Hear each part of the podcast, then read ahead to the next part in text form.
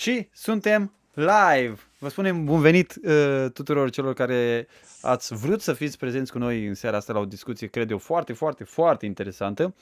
Uh, îi spun bun venit uh, Andrei Mogoș. Uh, mulțumesc că ai acceptat uh, invitația mea, deși știu că ești foarte ocupată uh, cu mai multe lucruri, poate să ne spui puțin.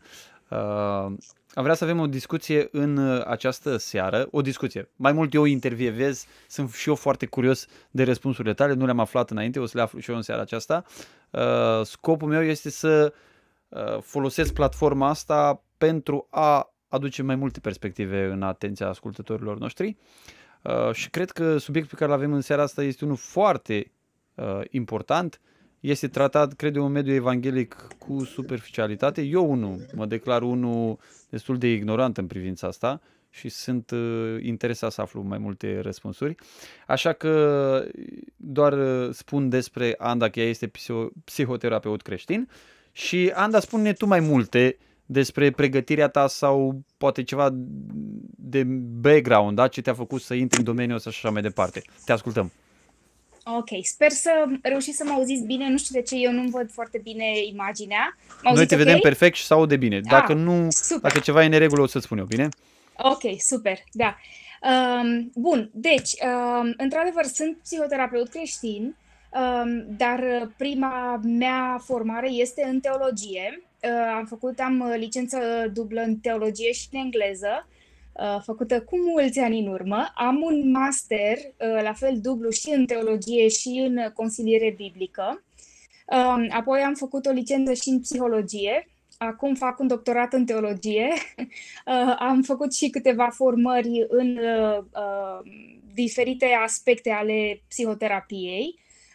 Deci, pentru mine, pasiunea mea este să combin uh, lucruri din psihologie și cu uh, teologie, să filtrăm psihologia prin teologia noastră, uh, în așa fel încât să putem să slujim uh, oamenilor cât mai bine.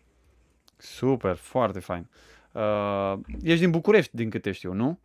Sunt din București, 100%. Uite, mhm, când mi-am pregătit uh, dialogul ăsta și interviu, întrebările pe care le-am pus sunt întrebări care s-au evit în discuțiile mele cu alte persoane care sunt sau pregătiți sau mai puțin pregătiți în domeniul ăsta și voi pune întrebările pe care cred eu că le-ar pune cei care ne ascultă pe noi, așa încât oamenii să simtă că e relevant dialogul nostru. Deci nu vom folosi nu știu ce termeni complicați. Acum să știi, noi, sau cel puțin eu, am nevoie de explicații chiar pentru expresii care ție ți s-ar părea foarte simple sau ar trebui să a căror uh, semnificație ar trebui să o știm deja. Uite, din păcate, multe dintre ele nu le știm. Așa că încep cu o întrebare uh, care ar trebui să clarifice puțin din termenii ăștia și expresiile astea. Uh, care este diferența sau care sunt definițiile sau ce înseamnă uh, psihologie, psihoterapie, consilierii? Este diferență între ele? Dacă da, care? Pe scurt. Pe scurt. Uh, și apropo, astea sunt întrebări foarte bune, de aia nici eu n-am vrut să intervin deloc la întrebările pe care, vrei, pe care ai vrut să mi le pui, pentru că cred că e foarte important să răspundem exact întrebărilor pe care le au oamenii. Uh, Super. Uh, pentru că din, în locul ăsta de neclaritate se află majoritatea oamenilă și atunci pe ei vrem să întâlnim acolo unde sunt. Da? Super. Deci, psihologia este știința uh, și este uh, uh, umbrela mare, să spunem. Psihoterapia este o modalitate de a practica psihologia. Da? Consilierea, okay. în funcție de ci, pe cine întreb, vei primi un răspuns diferit. Dacă întrebăm pe cei de la Colegiul Psihologilor, ei o să spună că um, un consilier psihologic este cel care poate să-l ajute pe un om care nu are boli, care este sănătos, dar are un pic de problemuțe în viața lui, să și le rezolve. Asta, uh, cred, uh, asta este definiția oficială în România. În mhm. America, consilierea în unele cercuri este sinonimă cu psihoterapia.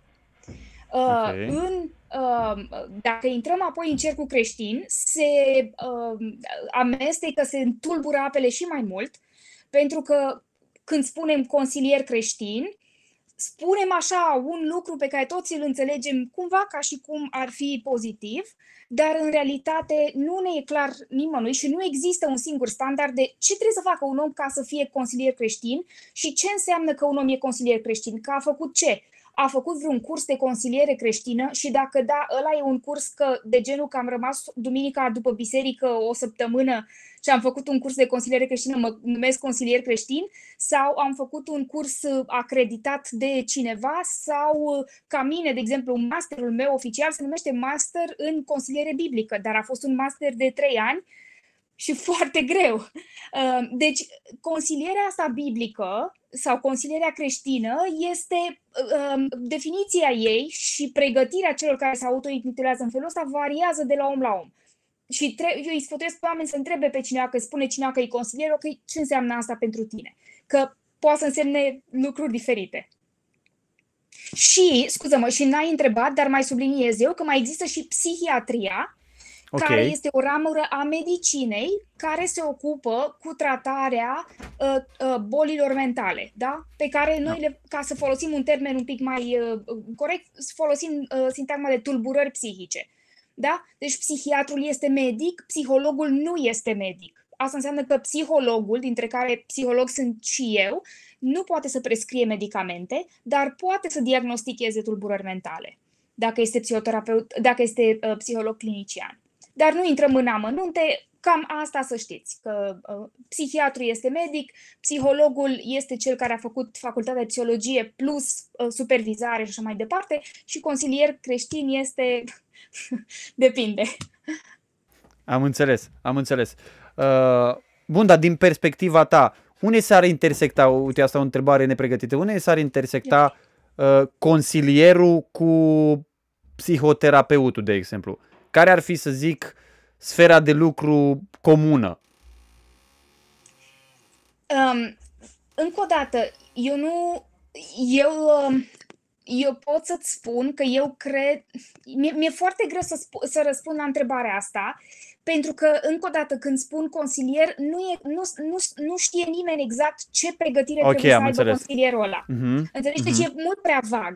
Da, Părerea da, da, da. mea este, adică, eu, de exemplu, și eu mă numesc și consilier creștin.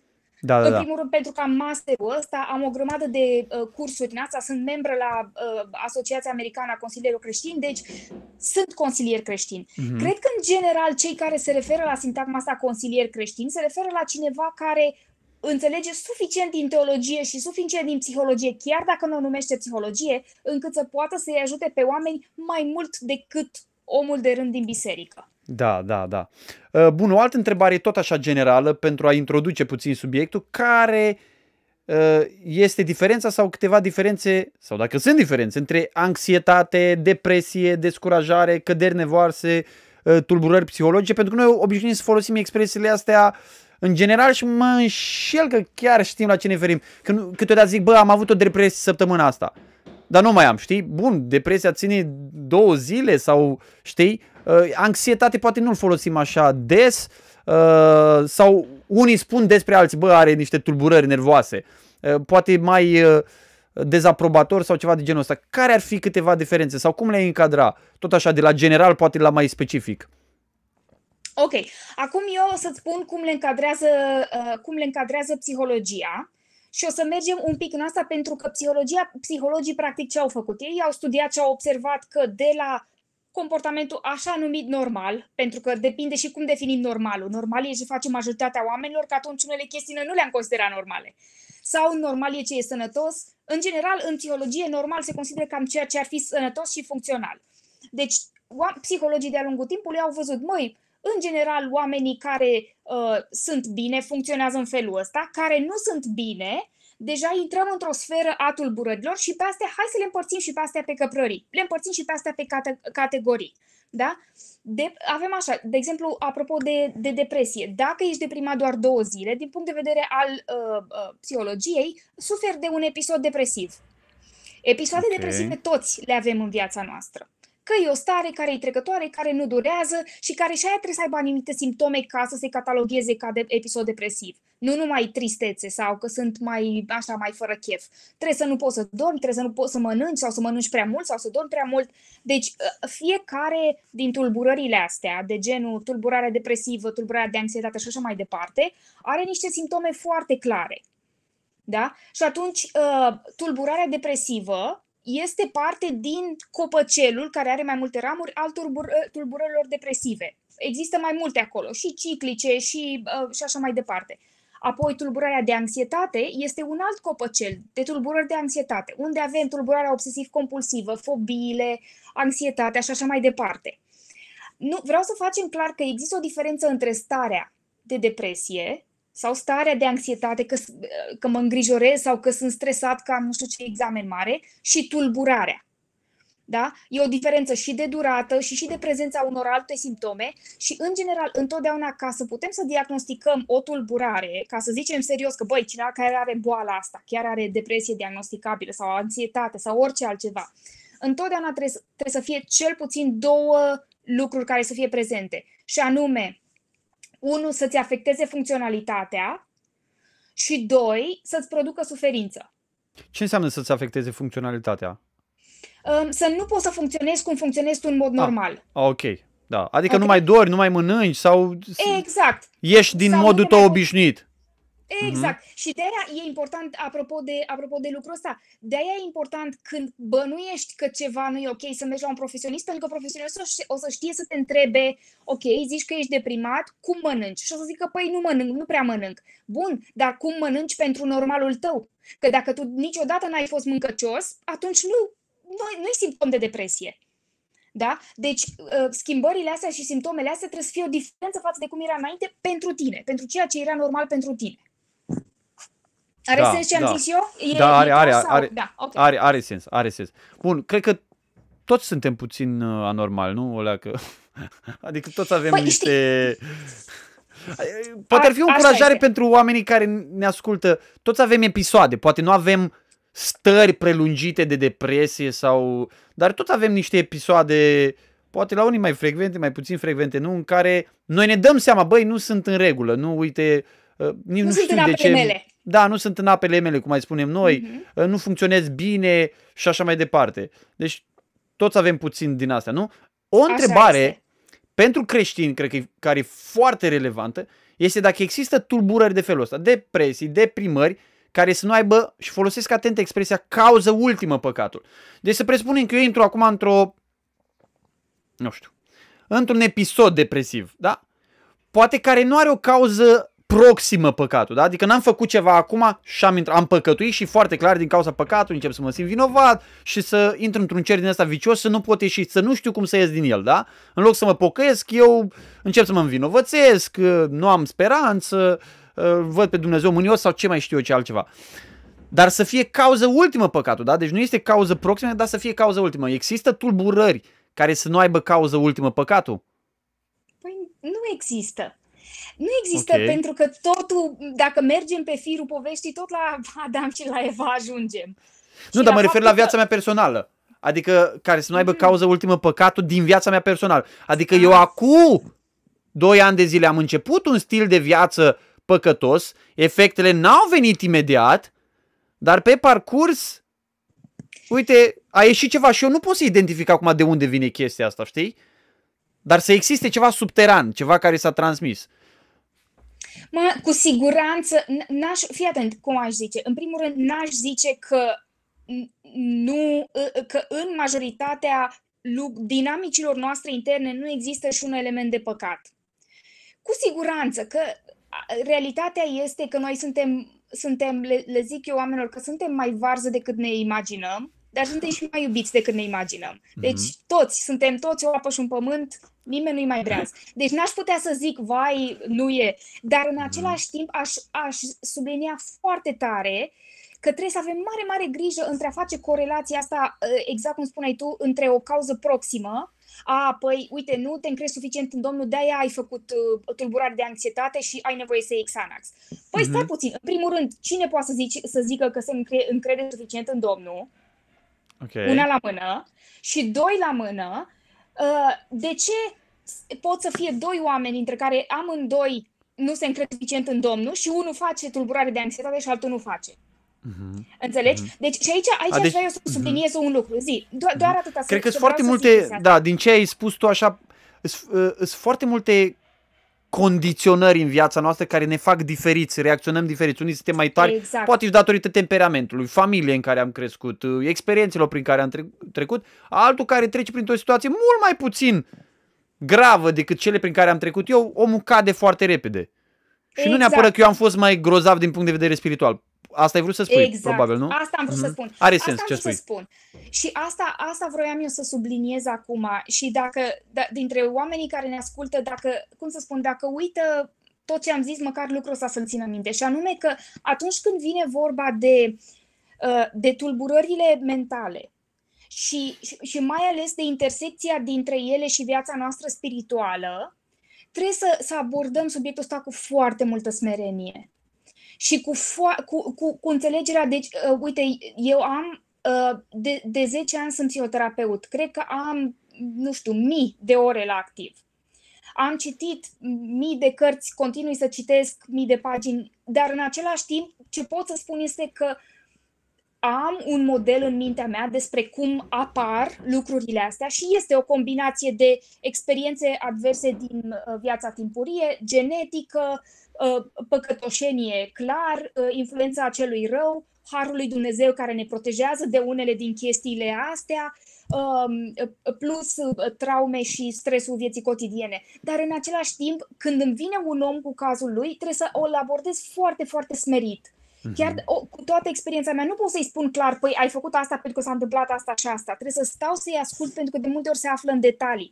Ca să nu mai zicem că de multe ori și degeaba știu eu, dacă nu știe și el. Și atunci rolul meu este împreună cu el să-l iau și să merg de mânuță și să-i pun întrebări în așa fel încât el să-și dea seama de niște chestii, ca să, ca să nu pară arogant din partea mea că mă duc către om și spun, uite, asta este problema ta. Da? Da, deci cred cu că a fost multă foarte bună. Smerenie. Da, cred că a fost bună și clarificarea asta, că noi, senzația cu care noi uh, trăim unii din, unii din noi, este că automat psiholog, ps- psihoterapeut presupune uh, un cineva care uh, respinge uh, decisiv orice concept creștin despre om, despre păcat și așa mai departe. Deci el cumva caută doar cauze seculare, să zic așa, da? Concepte seculare le aplică omului uh, și cred că a fost foarte bună clarificarea aceasta că, într-adevăr, o cauză ultimă este păcatul. Că dacă n-ar fi într-o lume...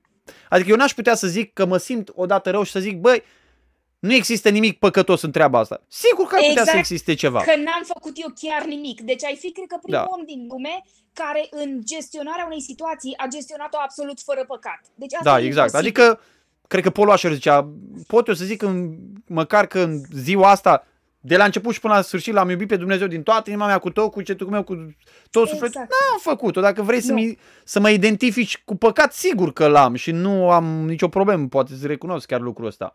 Da. Exact, exact, așa este. Și apropo de ce ai spus tu, uh, eu foarte mult, mie mi-e foarte dragă ideea asta de psiholog creștin.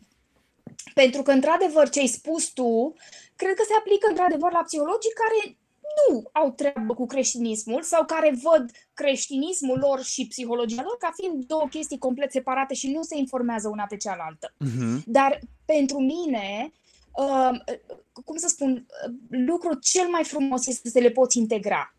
Deci, în primul rând, oricum, eu ca formare am avut parte de o formare în care am avut efectiv cursuri întregi, în care luam concepte din psihologie și orientări din psihologie și le treceam prin uh, uh, antropologia biblică pe care o aveam, le treceam prin teologia noastră, în așa fel încât să vedem ce rămâne în sită. Pentru că Mhm. părerea mea este că tot adevărul este adevărul lui Dumnezeu. Da. Corect. Dacă, da, uite, de exemplu, au Și descoperit... nu numai pocăiții au adevărul, îți vine să crezi? Da, I know. Deci sunt oameni care știu să Șocant. calculeze 4 plus 4 egal 8 și nu-ți crești. Exact. Deci ăsta e adevărul lui Exact. Dumnezeu, nu? Exact. De, și, da, uh, și nu... Problema este, problema este că uneori adevărul lui Dumnezeu, cel rău l-a, l-a amestecat cu unele minciuni subtile. Da, cu Și neghină, aici, așa e. de-aia, cu neghină. Și aici, aici mi se pare mie așa că ar fi așa de valoros ca toți psihologii să, are, să aibă și formare în teologie. Mhm. Pentru că de multe ori, de multe ori, uite, eu când, de exemplu, dacă vine cineva la mine cu anxietate, ca să-ți dau un exemplu practic, cum integrez eu teologia și cu uh, psihologia? Vine cineva cu anxietate. Păi, primul lucru pe care o să-l fac, o să explic ce se întâmplă în creierul lui când uh, are un atac de panică. Da? Pentru că să zicem că vine cu atac de panică, pentru că pe personalitatea anxioasă sau pe omul cu anxietate, el are nevoie să înțeleagă și are Mhm. nevoie de o explicație clară. Cel mai clar mi este să-i explic cum e cu hardware-ul. în anxietate. Ok? După aia începem să vorbim și despre, uh, și despre gânduri, și despre emoții, și despre cum dansează toate împreună și unde, unde alunecăm noi și intrăm pe panta asta de scenarii scary. Dar la un moment dat, la un moment dat, o să avem o discuție despre ok, anxietatea de fapt este despre control și despre senzația că nu te simți în siguranță în viața ta. Și dacă tu nu ai controlul, atunci nu ești în siguranță. Și atunci mergem un pic mai profund și zicem, bun, dacă tu nu ai controlul, atunci cine îl are? Și dacă, adică eu aici mă vorbesc în discuția cu un creștin. Și fiind creștin, omul o să zic ok, Dumnezeu, și o să zic ok, hai să vedem de ce gândul că Dumnezeu e în control nu te face să te simți în siguranță. Pentru că întotdeauna, fără excepție aproape, a fost un moment în care m-am bazat pe Dumnezeu și Dumnezeu nu a făcut ce aș fi vrut eu să facă. Și experiența aia mi-a rămas ca o arsură pe sufletul meu și undeva am băgat-o sub preș pentru că îl iubesc pe Dumnezeu și nu vreau să am o problemă cu el, dar în realitate eu mă lupt foarte, foarte tare cu a prelua controlul din mâna lui pentru că știu că dacă, că de fapt eu nu-l pot controla pe el. Și știu că mhm. dacă el are controlul, poate face ce, face mie, ce pe mine o să mă doară. Ceea ce e un adevăr. Că Corect. în realitate uh-huh. el e suveran și face ce vrea. Da, e, da. Și e așa de valoros să intre pe oameni. Mă, când a fost odată când te-ai bazat pe Dumnezeu și el nu a procedat cum te așteptai? Și de fiecare dată oamenii au un răspuns. Și niciodată, și de multe ori oamenii nici nu-și dădeau seama că exista în ei experiența asta și că în relația lor cu Dumnezeu se produsese fractura asta. Pentru și n-au rezolvat-o cumva, nu, nu... Și n-au rezolvat-o, da. exact. Au pus, mm. ai încredere, Domnul, hai Cum să spui ceva tu despre Dumnezeu? Mai bine, da, da. Exact. Da, nu prea și ne atunci... permitem să fim ca Iov cumva, știi? Mă, exact, să... sau ca David, sau ca da. David, care David în psalm tot timpul zicea, vai Doamne, dar de ce îmi faci? Că uite, îmi, pierde, îmi cade pielea de pe mine. Știi, da, dar da. luăm ultima porțiune din psalmi, în care David zice, dar totuși eu o să mă încred în Domnul, dar totuși te voi lăuda și sărim toate etapele și punem pe oameni să-i forțăm să se ducă acolo. Bun, uh-huh. ne ducem acolo, dar înainte spune-i Domnului ce ai pe inimă, că poate să o ducă. He can handle da, it. Adică... Da, nu, cred că asta nu, e... Nu doar în atâta se ține el. Eu cred că asta e foarte, să zic așa, terapeutic, cred că e foarte bine. Să te descarci înaintea Domnului. Dumnezeu nu-i teamă să te asculte. Zic că Dumnezeu, a, nu vine no. să cred ce ți-o trecut prin cap. Nu, el oricum deja știe, nu? Nu, el nu are un psihic fragil, adică nu se, nu e, da, da. nu se ofilește ușor. El poate da, da, nu o să aibă... El știe. Dar nu o să aibă un episod depresiv când m-au auzit pe mine ce o să-i spun despre ce gândesc eu no. cu privire la el. No. Da, uite, o curiozitate de-a mea. Simte liberă să intervii oricând peste mine. Eu sunt moldovean și vorbesc foarte mult, prea mult câteodată. și dacă te întrerup sau vrei să-ți continui idei sau să adaugi ceva sau să vine ceva în minte da. ce consider că trebuie să spui fără niciun fel de problemă. Bun. Uh, ex- o curiozitate mea. Există tulburări, poți să le numezi în general tulburări psihologice sau cum să le numesc? Ca psihice să se numesc. Psihice, psihice, bun. Uh-huh. Tulburări psihice care sunt generate doar de factori fizici, poate de anumite dezechilibre uh, din corpul meu, anumit, da, dispare un echilibru al substanțelor din corp și așa mai departe. De exemplu, am auzit că dacă uh, ți e extirpată tiroida, până prin pastile îți pune în echilibru, poți să ai episoade de depresie și așa mai departe, fără nicio cauză spirituală. Pur și simplu, până corpul tău se acomodează, chiar am avut un prieten foarte bun care a trecut prin așa ceva, până corpul se acomodează cu pastilele respective și uh, medicul învață cum să-ți dozeze pastilele mm-hmm. respective, ai episoadele astea care sunt inevitabile. Sigur, cred că poți lupta mult mai bine dacă ești un om credincios, dar și te încrezi Dumnezeu indiferent ce s-ar întâmpla, dar există, asta e întrebarea, există tulburări psihice care au cauze doar factori fizici Um, uite, în situația în care, um, de exemplu, o stare depresivă este corelată cu o problemă a tiroidei, să zicem, sau a prostatei sau a altor chestii de prin creier, nu se pune diagnosticul de tulburare depresivă, ci se, pentru că se, se atribuie problemei respective uh, fizice. Da? Asta nu înseamnă că nu poți să ai simptomele foarte asemănătoare, dar, uh, în general, uh, suntem învățați că nu punem diagnostic de vreo tulburare dacă simptomele sunt explicabile printr-un alt diagnostic. Uh, spunând astea, da, cred că, pentru că știi cum, e, exact, cum, cum le explic eu oamenilor, este că uh, noi avem un hardware care este creierul nostru și sistemul nervos din corp și avem un software care, este, care sunt gândurile, uh, emoțiile Și aici interacțiunea cu partea spirituală. Dacă ești tripartit, bipartit, nu, nu am, eu, eu personal cred că există diferență între uh, suflet, mă referind, referindu-mă la emoții și uh, la gânduri și uh, spiritual, pentru că altfel mi-e foarte greu să justific cineva care are Alzheimer și începe să spună aberații la adresa lui Dumnezeu și care fusese un om uh, foarte vlavios înainte. Dar, să zicem, interesant. oricum ar fi, oricum ar fi, ideea este că, clar, sunt, avem un hardware care este creierul și care este corpul nostru. Da? Uh, și, într-adevăr, dacă hardware-ul ăsta uh, dă rateuri, o să se simtă și la software.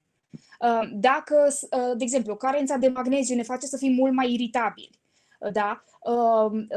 Sunt foamea. Gata, știu, am carență de magneziu. Au... da, no. tu, tu și cu noi, noi toți. nu știi ce, știi, uite acum mi-a venit în minte un gând și poți să te întorci. Uh, N-ar, n-aș putea să-mi justific pă, păcatele, uite, o să te rog după întrebarea asta să-mi spui care ar fi câteva cauze, să-mi enumeri câteva cauze la toate, de fapt acum enumerai. Și să zic, uite, cred că e cu magneziu, cred că, uite, mi le scriu pe o foaie și când nevastă mi-a spune, vezi că puțin te-ai cam ambalat la uh, fiul nostru cel mare și eu zic, uh, uh, uh, am uitat să-mi iau pastila de magneziu săptămâna asta, știi? Da. Acum, știi cum e? E o diferență între, și asta le spun oamenilor, e o diferență între uh, uh, explicație și scuză. Uh, și fii atent, nu le facem nicio favoare oamenilor dacă îi lăsăm să folosească explicațiile ca scuze, pentru că dacă eu ție îți spun, băi, tu ești iritabil pentru că nu ai suficient magneziu sau pentru că dormi doar trei ore pe noapte, e, e posibil să fie perfect adevărat, dar eu îți fac o defavoare dacă îți spun doar lucrurile astea și nu ți-aduc aminte și de faptul că mă, tu ai, de fapt, ai uh, capacitate totuși de a te gestiona că poate gestionarea înseamnă să dormi mai mult sau să te duci în altă cameră și să urli în pernă și să nu urli la copii. Nu știu. Dar ideea este um, faptul că există diferite explicații fiziologice pentru unele stări emoționale pe care, nu le, pe care noi le avem, nu ne scuză să continuăm și să fim în starea aia, nu ne face victime perpetue. Uh, și da, e da. important să le spunem oamenilor că în felul ăsta, în felul ăsta le transmitem și că poți să le ai pe toate astea, dar asta nu înseamnă că ești condamnat să da, fii blocat în... viața, că da. Exact. Da, eu am, să știi că am auzit soluții. persoane care toată viața s-au scuzat așa. Eu sunt bolnav cu inima, nimeni nu știa ce boală cu inima are, de el e bolnav cu inima.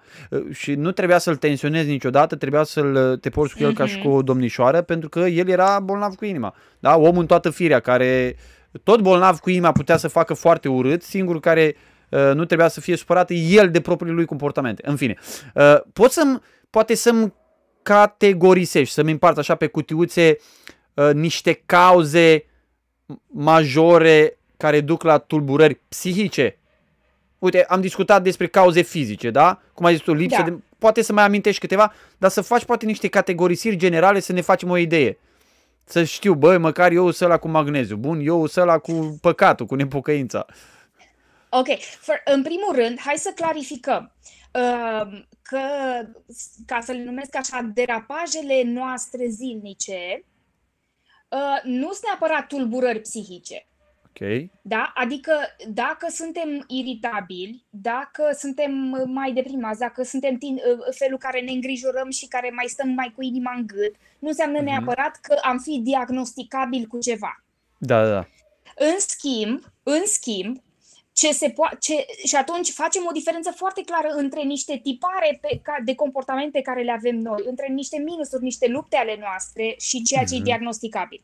În uh-huh. schimb, uh, tiparele astea ale noastre și tendințele noastre pot, în, pot la un moment dat să fie unul dintre factorii care, în, atunci când se formează, să zicem, furtuna perfectă de factori, uh, să, să ne ducă și să ne împingă în starea diagnosticabilă. Uh-huh. Ok? Uh, de exemplu, cineva care se îngrijorează de, de, uh-huh. uh, de obicei nimica da. grav, nu are atacul de panică, nimica, dar tot timpul e aulă de atacă, aulă de atacă, aulă de atacă. Mm-hmm. E, la un moment dat se poate ca în, urmă, în urma unei traume să facă o tulburare de anxietate și să nu mai poată nici să iasă din casă și să poată să nu mai doarmă și așa mai departe. Înțelegi? Mm-hmm. Deci pentru, pentru că am creat un tipar, am creat, știi, există chestia asta și acum divaghez un pic, dar e super important să ne dăm seama de lucrul ăsta. Uh, există în uh, uh, neuropsihologie sintagma asta care spune că uh, neuronii care uh, uh, care fire together, wire together. Zic în engleză că poate unora o să le fie mai clar decât traducerea mea, da? Deci neuronii care, uh, care sunt folosiți împreună își formează o încrengătură și mai puternică și se creează anumite cărări bătătorite în creierul nostru.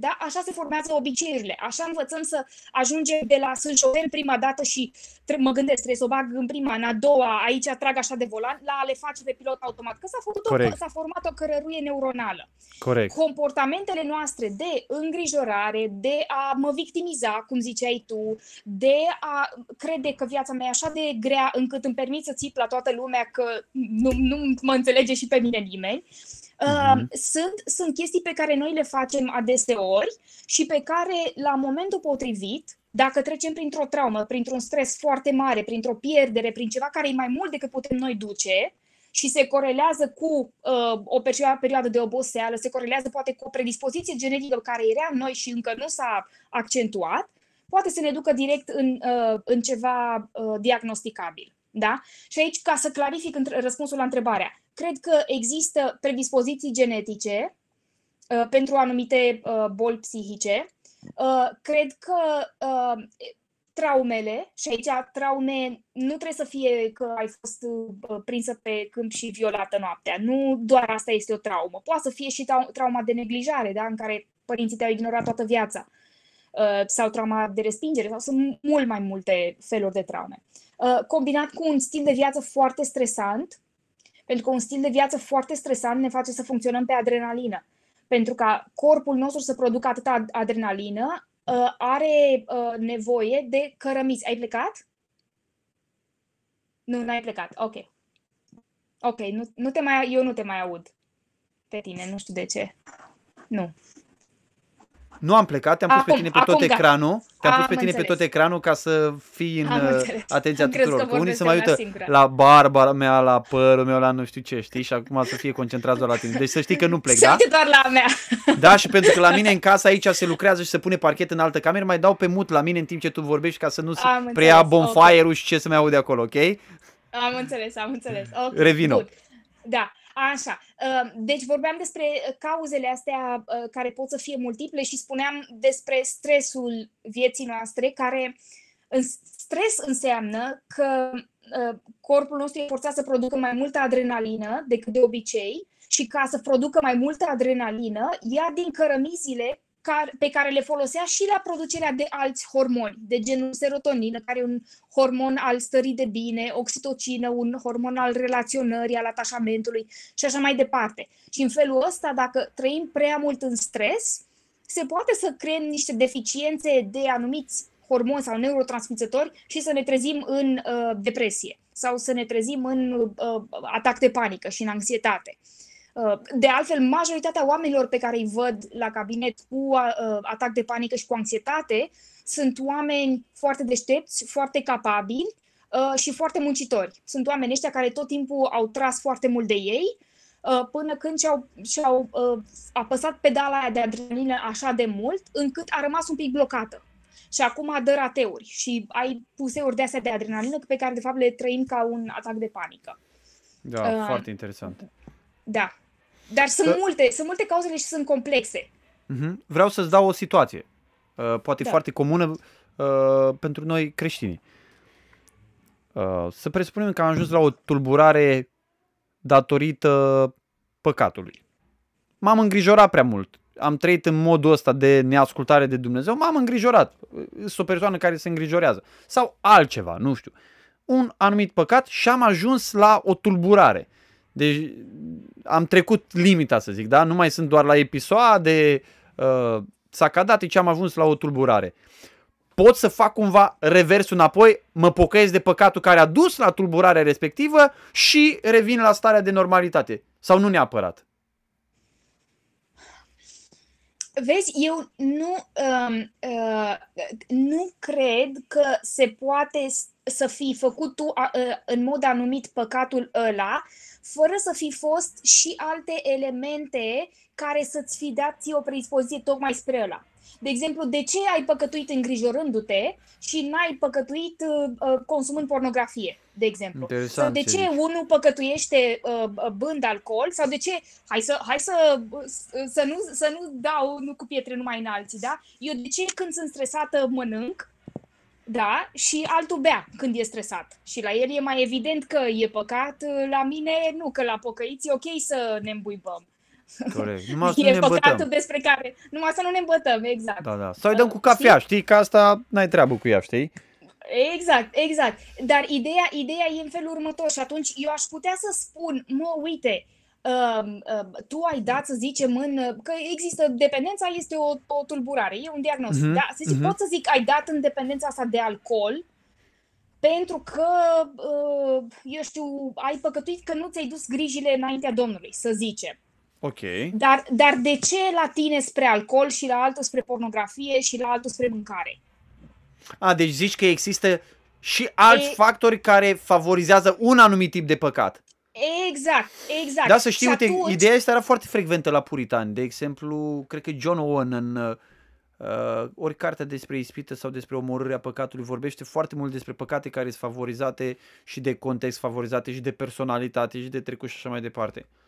Da. Mm-hmm. Și cred că, cred că așa e. Și atunci eu aș zice depinde, pentru că, de exemplu, există și aspectul ăsta, contribuția asta genetică. Da? Uh-huh. Când, când în familia ta ești, când în familia ta ultimele trei generații de care știi tu, toți au fost alcoolici, uh-huh. probabil că în momentul în care tu o să treci printr-un stres mare, o să-ți vină să bei.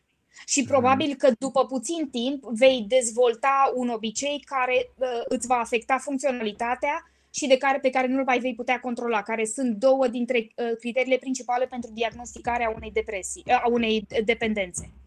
Bun, da? dar deci dacă asta ar fi ceva genetic, cineva ar putea să zică, băi, nu-i genetic, uite, uh, când a ajuns la criză în familie, bunicul a divorțat, tata a divorțat, eu am divorțat, că am crescut în mediul ăla și ăla a fost modul, dacă cineva ți-ar spune asta, ăsta a fost modul în care eu am știut că reac... sau fără să-mi dau seama, s-a imprimat în mintea mea că dacă ajung la criza asta nu am nicio șansă, mai bine uh, rupi, uh, rupi contractul sau legământul sau ce-o crezut el că a făcut acolo când s-a căsătorit. Eu nu cred că e genetic numai. Okay. Cred că genetica este o parte din felie, o felie din pizza. Da? Dacă mm-hmm. ne imaginăm așa. Tu ce, tu ce zici aici este uh, un alt aspect pe care eu îl consider foarte important și anume uh, ce în ce a fost creierul meu pus la murat în copilărie. Mm, interesant. Pentru că... Pentru Dar în că perioada lui eu... de formare, nu? Exact, Când se scriu, exact. ce ziceai tu, să scriu acolo cum ar fi și obiceiurile și multe lucruri, da. Exact, pentru că știi ce se mai întâmplă? Mai este, mai e și o chestie și anume uh, că nu numai că acolo ne formăm niște obiceiuri în copilărie care mai târziu, fără să ne dăm seama, uh, ne influențează felul în care ne comportăm, dar uh, anumite tipare păcătoase, uh, nesănătoase, ne sunt familiare și gravităm către ele pentru că da, ceea ce da. e familiar mi se pare mai safe. Suntem obișnuiți. Da, da. Și zicea, zicea la un moment dat cineva că uh, și dacă locuiesc în iad, măcar cunosc, știu numele fiecare, fiecarei străzi. Înțelegi? Uh. Deci cumva, chiar dacă, chiar dacă viața mea este cumplit de nesănătoasă... Da, măcar îți liniștit că, am... că mă simt acasă măcar, măcar nesănătosul ăsta specific eu știu să-l gestionez. Dacă da. am avut un tată abuziv, mi-e mai comod să mă căsătoresc cu un bărbat abuziv pentru că tiparul ăsta îl știu. M-am Dacă mă el deja. Cu... Exact. Știu când să tac din gură, știu când să mă fac mică, știu că, cum să mă protejez când îmi dă să nu lase vânătăi și așa mai departe. Pe când dacă mă căsătoresc cu un bărbat care mă tratează frumos, îmi produce foarte multă anxietate pentru că mă gândesc eu nu știu ce să fac în situațiile astea Corect, și cu da, siguranță da, să mă lase. Că eu nu uh-huh. merit asta, că eu nu, nu, uh-huh. e, mhm. nu e ceea ce-și cunosc eu. Înțelegi? Uh-huh. Deci niciodată n-aș putea să zic că e numai, numai genetica sau numai cum am crescut sau numai păcatul. Toate, toate sunt acolo, e complex. Suntem, suntem ființe complexe. Uh-huh. Uh, și trebuie să, trebuie să cu, cu, cu multă, multă înțelepciune trebuie să avem, să, să avem atunci când încercăm să le clarificăm oamenilor de ceul din spatele unor lupte ale lor. Uh-huh. Trebuie să punem multe întrebări și trebuie să avem un model de gândire complex. Uh-huh. Dar, da. dar apropo de, vreau să subliniez, dar părerea mea este că întotdeauna întotdeauna este o intersecție a corpului, deci a fiziologiei noastre, a uh, tiparelor din familie, traumă, uh, experiențelor de viață și a vieții noastre spirituale și a implicare fie a lui Dumnezeu, fie a celui rău. Uh-huh. Pentru că nu, nu există, nu, nu, au, nu au cum să nu ne afecteze lucrurile astea. Da. Uite o întrebare. Să presupunem că cineva intră într-un stil de viață păcătos, se intersectează toate căile acolo, ajunge la răscruce, intră într-o tulburare uh, de felul ăsta psihică. Crezi că există un punct la care poate să ajungă un om de la care să nu se mai poată întoarce înapoi? Adică omul ăla să fie pur și simplu iremediabil. Domnule, nu mai. Se, și dacă s-ar pocăi și s-ar ruga și dai pastile și îl consiliezi și faci orice, omul ăla a intrat într-o fundătură, a perseverat așa de mult în stilul ăla de viață nesănătos, a ascuns poate așa de mult tulburarea pe care a avut-o, încât zici, bă, ăsta e caz pierdut, frate, nu ai ce să-i faci. Pur și simplu ăsta îl ținem pe, nu știu, pe niște substanțe, cât mai trăiește el pe pământul ăsta, îl ținem poate cât putem departe de oameni sau îl facem legumă ca să nu facă rău la alții. Crezi că există situații din astea? Din perspectivă uh, creștină, deci. Da, din perspectivă creștină. Uh, uite, uh, nu aș vrea să intru aici foarte mult în detalii. Uh, cred că depinde de multe cazuri. Eu cred că, în, uh, în general, uh, atâta timp cât omul dorește să-i fie mai bine și este dispus să facă niște pași, cred că există speranță.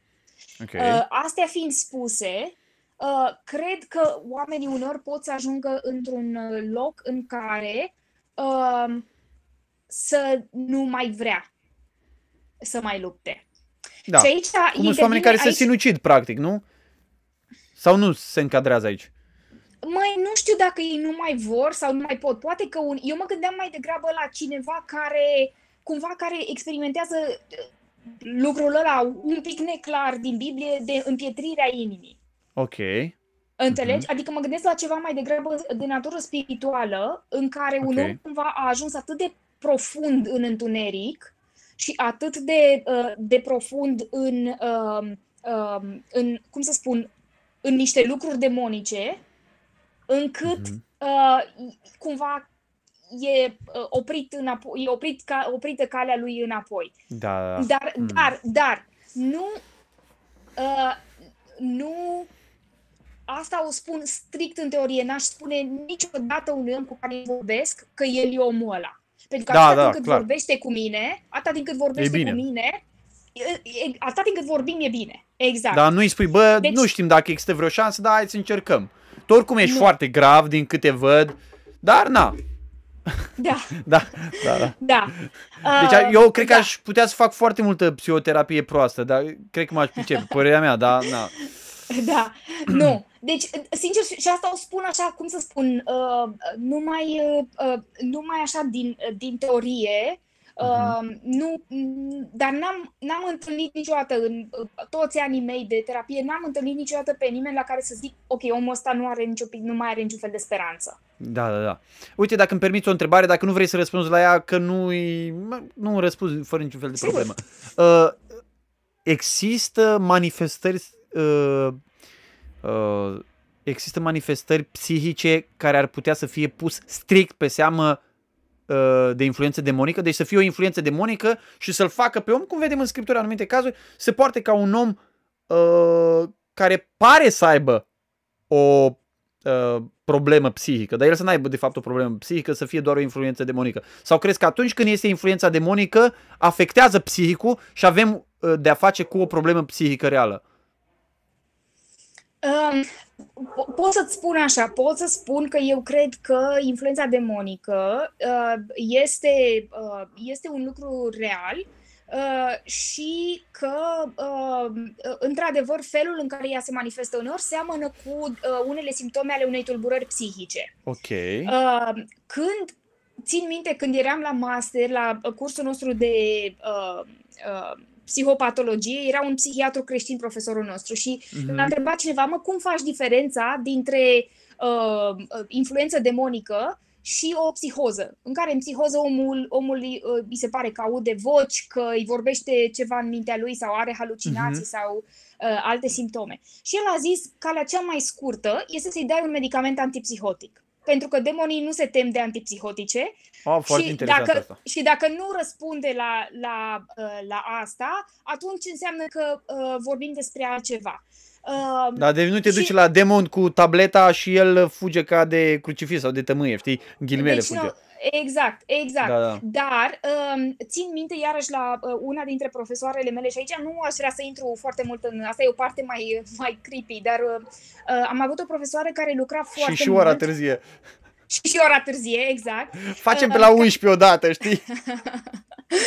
uh, care lucra foarte mult cu cei care fuseseră prinse în culte de astea satanice, fuseseră oh. Uh, prinși în tot felul de ritualuri de astea mm-hmm. satanice Uh, și ca urmare a traumelor, pe lângă că dezvoltaseră personalități multiple, ceea ce se numește hmm. tulburare uh, disociativă, uh, ăsta este un răspuns mai rar, dar este un răspuns la traumă în care, uh-huh. ca să protejeze psihicul, se splitează și atunci, da, da. în momentul în care se întâmplă trauma repetat, e ca și cum Anda pleacă și se ascunde ca să nu vadă trauma și se creează o altă personalitate cu un alt nume, poate cu o altă vârstă, care stă acolo și îndură trauma. Deci este un mod de protecție. Și Foarte ea zicea că oamenii ăștia, de multe ori când veneau la ea în terapie, uh, vorbeau și diferite personalități, dar de multe ori erau și diferiți demoni. Pentru că la câte, prin câte ritualuri și nu erau, na, nu erau uh, uh, nu-L cunoșteau pe Dumnezeu oamenii da, da ăștia, da, da. cel puțin nu la da. începutul terapiei cu ea. Uh-huh. uh, da. Dar uh, și ea, ea ajunsese cumva să, să poată să, să-și dea seama destul de bine cam cine vorbește, pentru că avea foarte multă experiență. Uh, și chiar îi ziceam, apropo de ora târzie, că noi aveam cursul ăsta undeva seara și era în uh, semestru de iarnă și plecam de la curs așa și după ce ne spunea tot felul de povești, de astea mă uitam după fiecare tufi și era spooky așa. Începeai să ai... Uh da, tulburări. Deci îți, îți, creează, îți creează așa o stare un pic da, de anxietate. Cred, și cred, zis cred. ei, ok, noi doar auzim despre lucrurile astea și ne simțim un pic inconfortabil, dar tu cum gestionezi lucrurile astea? Și ea a zis, păi noi prin, prin natura discuției vorbim despre lucrurile astea și ne uităm la ele, dar realitatea este că eu mă uit mai mult la Hristos.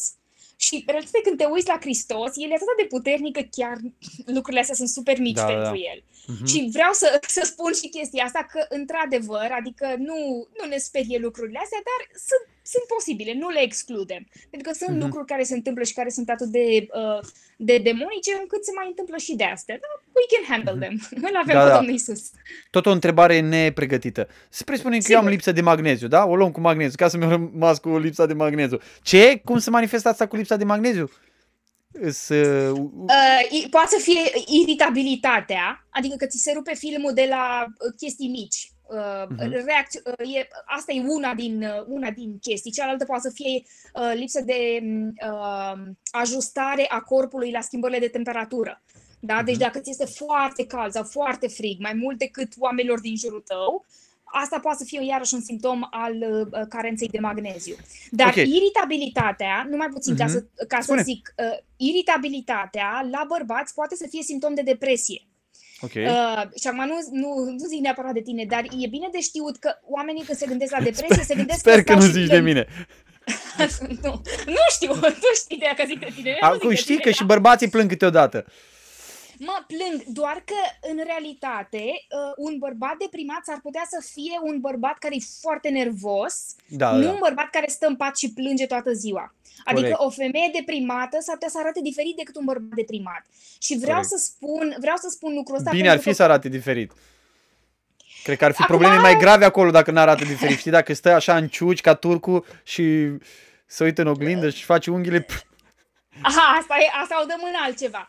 Dar ca, în, sensul, în sensul în care se no, prezintă simptomele, simptomele de depresie sunt diferite uh-huh. uh, la bărbați de femei și asta cu iritabilitatea este uh, unul dintre, uh, dintre alea principale. Și dacă ne ascultă acum bărbați, folosesc și eu platforma asta să le zic, da? Super. Și dacă vi se pare că aveți o problemă cu mânia, Uh, uitați-vă un pic și la uh, somnul vostru, la mâncare, dacă aveți traume uh, și așa mai departe, pentru că s-ar putea să nu fie pur și simplu că nu puteți voi să vă stăpâniți mânia, ci s-ar putea să fie parte dintr-o problemă un pic mai, uh, mai complexă și să, să, fie, să, să fie speranță dincolo de ce ați încercat voi până acum.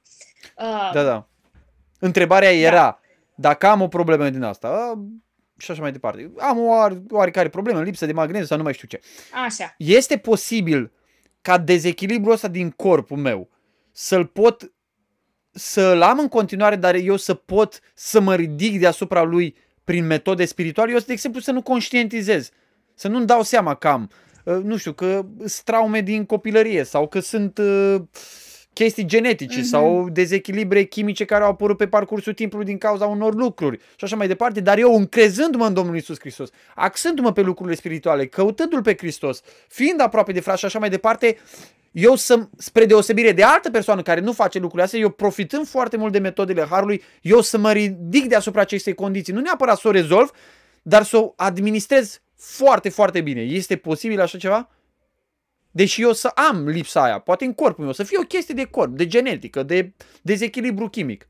Dar eu, fiindcă stau în cuvânt, uh, îl caut pe Domnul uh, și așa mai departe, să mă ridic deasupra condiției mele fizice sau ce problemă îi avea eu.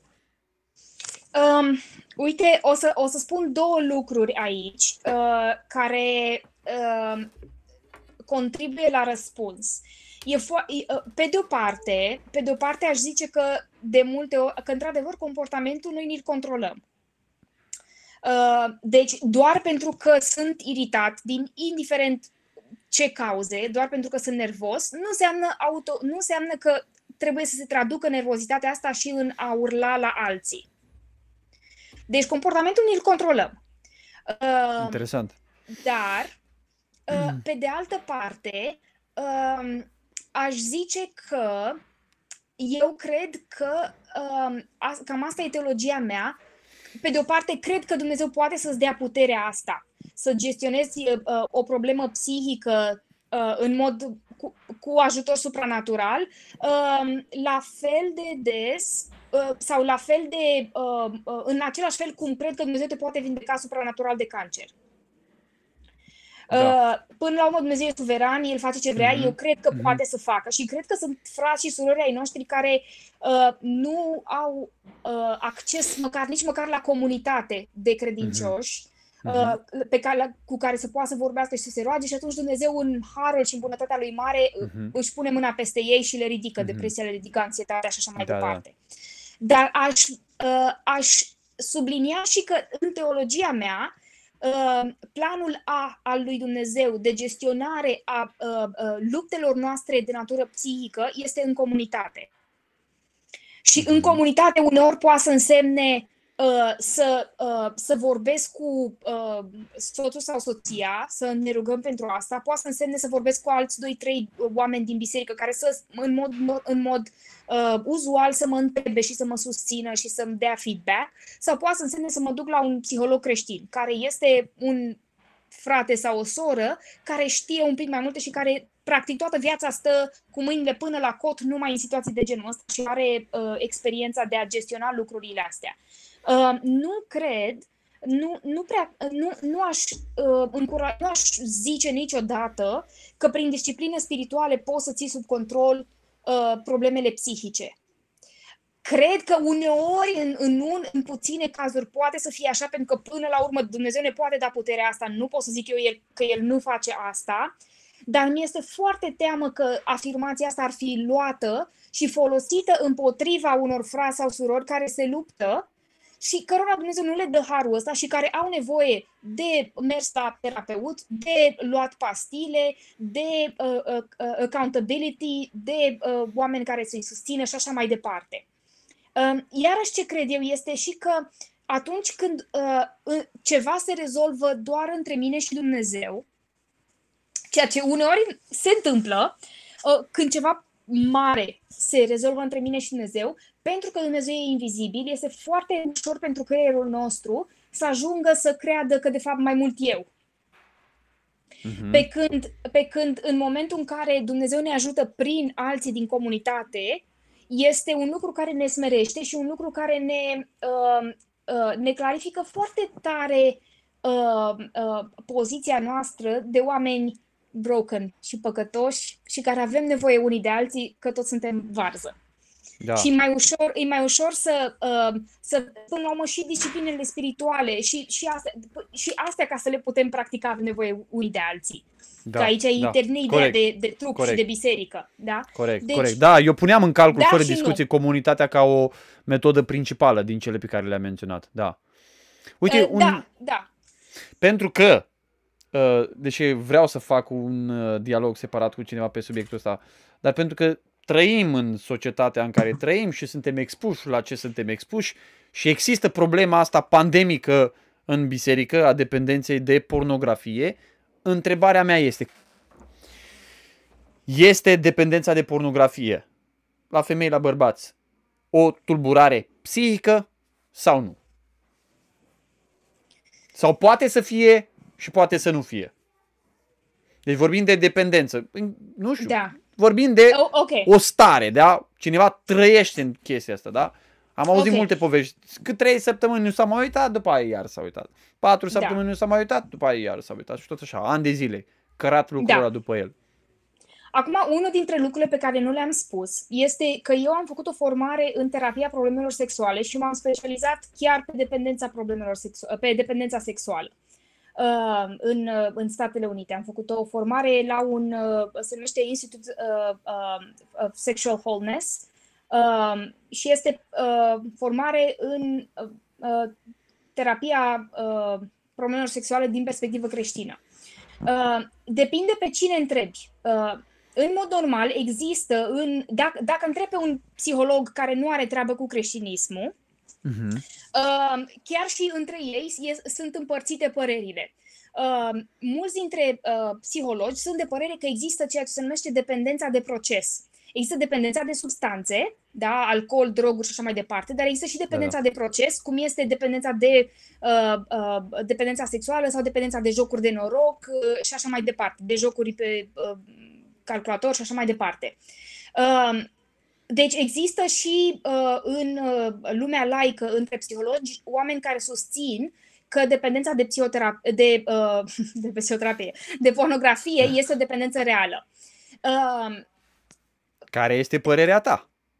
Părerea mea este că da, uh, clar, clar poate să fie o dependență, Uh, pentru că uh, eu cred că sunt astea două, uh, uh, și mai ales pentru creștini, sunt astea două elemente pe care, care trebuie să fie prezente atunci când vorbim, când punem, putem să diagnosticăm o dependență. Una, îți afectează uh, funcționalitatea, îți afectează viața ta și uh-huh. doi, nu o poți controla. Uh-huh.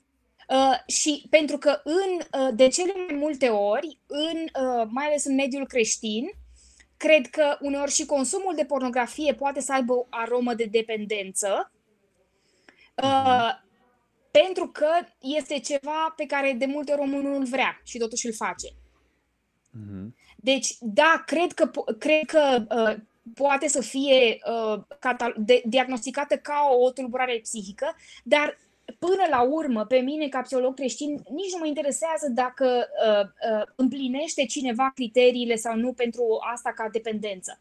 Pe mine ce mă, dera- mă interesează este cum vine omul ăla cu asta la mine și cum se raportează el la, uh, la partea asta din, uh, din viața sa sau ea. Da, da. Pentru că de multe ori uh, eu îmi întreb aproape toți, uh, uh, toți clienții și acum lucrez aproape exclusiv cu femei Uh, dar îmi întreb toți, toți clienții, ok, uh, cum stai cu mâncatul, cum stai cu somnul și dacă consum pornografie. Și, a, și a, cam 90% dintre clienții mei sunt creștini evanghelici. Da? Uh-huh. Pentru că uh, lucruri, în, în, în răspunsul la întrebările astea se pot afla lucruri foarte, foarte valoroase pentru starea psihică a omului. Uh, și de cel mai multe ori, cei dintre clienții mei care sunt creștini și care îmi spun că da, consumă pornografie, nu mi s-a întâmplat până acum să, să fie nimeni care să zică, să fie creștin și să zică, da, consum pornografie, dar sunt ok cu asta. Toți ar vrea să se oprească. Și atunci, în momentul în care vrei să te oprești din ceva și nu poți, mai ales când există și uh, uh, o accentuare a consumului, adică folosesc pornografie din ce în ce mai mult sau mă uit la lucruri din ce în ce mai grafice, ceea ce și asta este un simptom de uh, uh, dependență, atunci putem să vorbim despre o tendință sau despre o, un posibil diagnostic de dependență. Cu mhm. siguranță însă, și dacă și dacă cineva nu este creștin, cred că consumul de pornografie este foarte dăunător uh, pentru starea psihică a, uh, a unui om. Și pentru. Uh, da. E complex subiectul, dar nu intru în el, dar cred că da. Cred că și o dacă să... nu ai o dependență de asta, cred că și consumul ocazional este problematic. Da, dacă îți vine să crezi, ne ascultă 290 de persoane în live. Wow. Uh, deci e unul dintre cele mai ascultate dialoguri, ceea ce înseamnă că va trebui să fie runda a doua. Cam asta e invitația la noi, știi? Asta dacă, te ascultă, că... dacă te ascultă 30, înseamnă că hai să ne lăsăm din meserie, cum s-ar zice. Uite, o să închei cu ultima întrebare. Din păcate nu vă pot lua întrebări. Uh, asta se va întâmpla, cum am zis, la al doilea dialog. Uh, deci invitația e făcută și acceptată, deja vorbim despre al doilea dialog, sper că e clar. Da, o întrebare. Poate un psihoterapeut sau un consilier, sau nu, un psihoterapeut necreștin să ofere o nădejde temeinică unui om care se luptă cu anumite probleme, dacă el nu fundamentează totul în Dumnezeu? Deci există nădejde aparte de Dumnezeu? Sau dacă el, de exemplu, nu verde, el nu, nu crede în suflet, să presupunem, da? Ca să e o da. critică a Uh, unor consilieri creștini pentru psihoterapeuții seculari, să-i numim. Da, el are concepte seculare, nu toți au. Da. El are concepte pur seculare. Da, el crede că da. ești trup, ce circulă prin tine pe acolo, el nu crede că ești că ai suflet, da? Nu crede în Dumnezeu, nu crede în Duh, nu crede în influențe demonice, nimic. Poate omul ăsta să ofere un ajutor real, o nădejde reală omului ca să iasă din situația respectivă. Poate să-l ajute real în afară să bagi un cazan de, în afară de băga un cazan de pastile în el sau de ce știu ce alte lucruri. Ce crezi? Sau crezi că aici s-ar, ar exista acel, nu știu, teren de mijloc în care Dumnezeu și-a lăsat revelația lui generală de care profită absolut toată lumea, nu? Și profităm chiar și noi creștinii de revelația generală pe care Dumnezeu a dat-o în o grămadă de domenii necreștinilor, da. care mulți dintre ei uh, arată foarte clar, nu cred în Dumnezeu, nici în suflet, nici în nimic. Da. Uh, uite, uh, știi ce mi-am dat seama? Mi-am dat seama uh, de ceva. Îți spun așa un pic de mai de departe, știu că am intrat, dar mi se pare așa de frumos. Mă uitam la un, uh, la un webinar pe traumă și vreau uh-huh. să zic că am plecat de la, uh, de la uh, cursul ăla efectiv aproape cu lacrimi în ochi și super îndrăgostită de Domnul, pentru că mi-am dat seama că Dumnezeu în bunătatea Lui, după ce Adam și Eva au făcut o lată, nu numai că le-a făcut haine, că știu că mă amărâți ăștia, ei nici nu-și dau seama în ce lume au intrat și ce înseamnă să le fie frig și ce înseamnă schimbările de temperatură, ci le-a dat și niște structuri psihice că amărâți ăștia o să fie într-o lume care o să le producă așa de multe traume, hai să le dau niște mecanisme prin care să le facă via- viața mai, mai suportabilă. Deci eu cred că, da, un, ca să răspund la întrebare, cred că în bunătatea lui așa de mare, lui Dumnezeu e milă de toți oamenii pe care i-a creat, că să ai lui. Și cumva îi ajută să le fie un pic mai ușoară viața, uh-huh, uh-huh. chiar dacă nu, nu le rezolvă problema lor de cor, problema lor de, de, de centru, care este uh, mântuirea. Și da, cred uh-huh. că poți să te duci la un psihoterapeut necreștin care poate să fie agnostic, să nu aibă nicio treabă, te duci da, cu da. anxietate da. și el uh-huh. o să mhm. zică, nu mai gândim felul ăsta, uite, uite toate greșelile pe care le faci în gândire, uite cum să respiri adânc, uite cum să se reorganizezi viața ca să nu fii stresat și să-l ajute omul ăla să plece de acolo cu mai puțină anxietate. Deci uh-huh. cred că se poate. Dar este uh-huh. diferența între, asta este diferența între a duce pe un om de la minus 8 la minus 6. Îi este uh-huh. mai bine în mod real dar nu-l trece la plus. Nu, nu-l, trece, nu-l trece din punct de vedere spiritual, uh, nu, nu-i dă o chestie care, care să-l ajute din punct de vedere spiritual. Dar viața lui e posibil să fie mai ușoară și mai sănătoasă psihic decât era înainte. Uh-huh. Deci da, eu cred că da și cred că asta se datorează faptului că Domnul e tare, tare bun și că îi iubește pe toți oamenii pe care i-a creat și îi se face milă.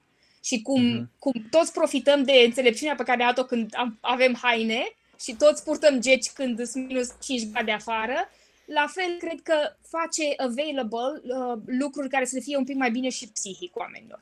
Super. Uh, fă o concluzie, dă un sfat, uh, nu știu, poate pentru cei care... Da. fă tu da. o concluzie, te rog, deci, așa, ce vreau, e pe inima vreau... ta pentru toți cei care te ascultă.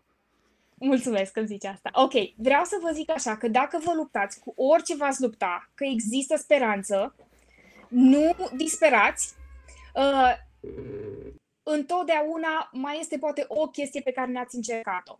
Vreau să uh, vă încurajez, dacă nu sunteți voi în situația în care să vă luptați cu, cu ceva și să, ci sunteți în situația de a fi alături de cineva care se luptă, să fiți, să fiți foarte blânzi și să puneți multe întrebări și să nu dați cu parul și să, câteodată când vedeți că omul nu mai poate, doar să stați acolo și să, să-l întrupați cumva pe Domnul lângă ei. Să fiți ca prietenii lui Iov, că nu întotdeauna trebuie neapărat să aveți un verset să le citați oamenilor și să le, să le rezolvați problema.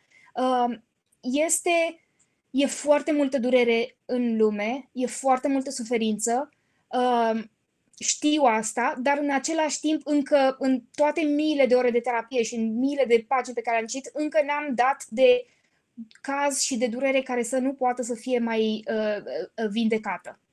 Deci vreau să vă încurajez că există speranță și să nu, uh, să nu renunțați să căutați ajutor.